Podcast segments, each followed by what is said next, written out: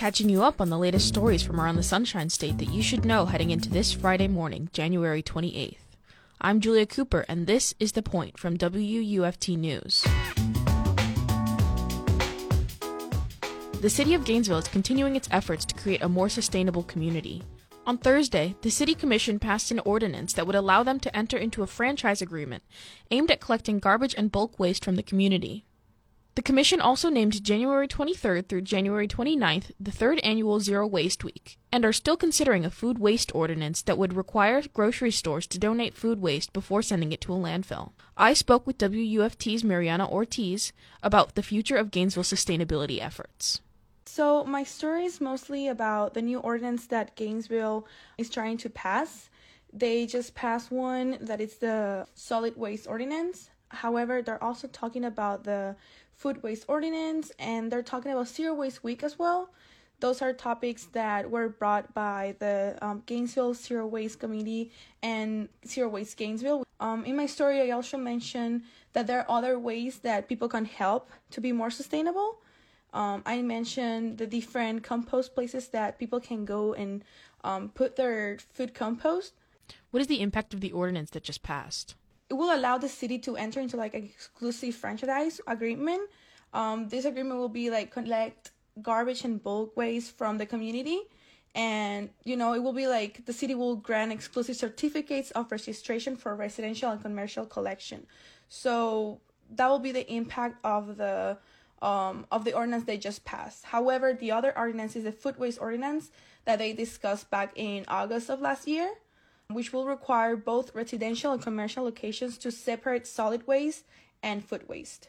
The story mentions a pilot program that was put in place. What were the results from that? So I talked to Tom Strickland, who is the recycling coordinator, and he gave me information about the program. And at first it was like 200 homes, then someone moved out. So um, they ended up doing the collection of 199 homes.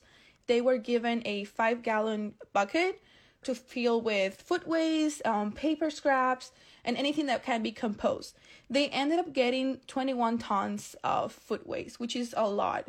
What is funding for this project like? Some of the challenges they told me, um, especially um, Commissioner Adrian Hayes, he said that we'll be educating people. Most like instead of like money wise, it's more like how to get the word out there.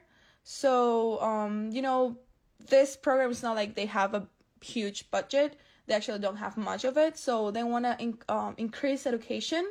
They want to um, see how the community interacts with it. So they are first trying to see how it goes. That's what the pilot did. They showed that people really wanted to help. And then they also want to see how restaurants and private places they help with the community. So they're trying to implement this step by step because there's not like a big budget of money you mentioned restaurants and businesses. Will there be any requirements for them because of the zero waste effort? So that hasn't been decided yet. That will be part of the food waste ordinance that they have to talk about.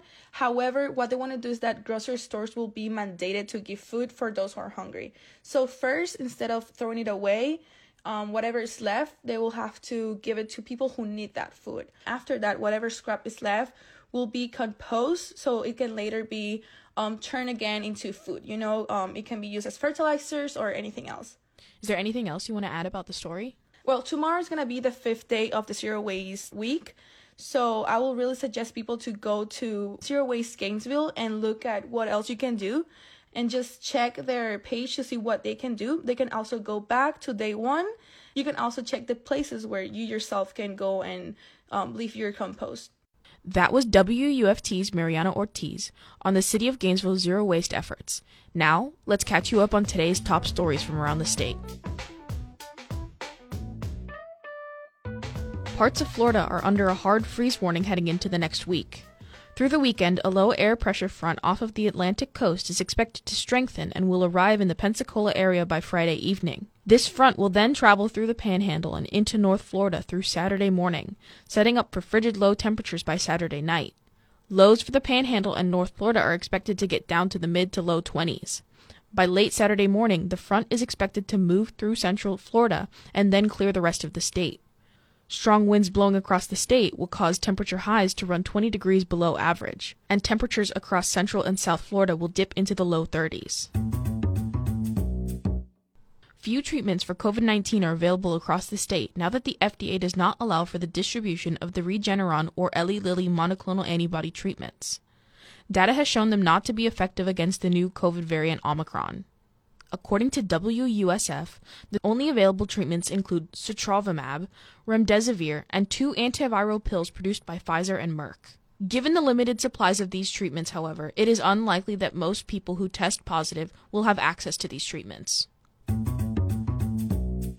The U.S. Coast Guard found four more bodies on Thursday in its search for 38 people who were lost at sea after a boat departing from the Bahamas capsized off of Florida's coast. According to NPR, Homeland Security investigations officials are investigating the case as a human smuggling operation. They called off the search at sunset on Thursday after not discovering any new information about the incident. Officials say that they learned about the case on Tuesday morning after a Good Samaritan helped rescue a man who was clinging to the side of a capsized 25 foot vessel about 45 miles east of the Fort Pierce Inlet. The new discovery means that authorities have now located five bodies, but 34 still remain missing. Activists with Students for a Democratic Society protested the controversial 15 week abortion ban in the middle of a Florida House committee meeting Thursday. According to the Tampa Bay Times, Healthcare Appropriations Subcommittee Chairperson Bryan Avila cut public feedback on the House Bill 5 short after less than half an hour of public testimony, sparking students to start the chant Let Her Speak, drowning Avila out. The meeting was then paused while law enforcement escorted the student protesters out of the room. Although Avila did not take questions from journalists after the meeting, he remarked to lawmakers during that he cut the public comments short to allow for representatives to fully debate the abortion measure. Once the meeting resumed and only lawmakers and journalists were let back in the room, the bill cleared the committee with all Republicans voting in favor of it and all Democrats opposed.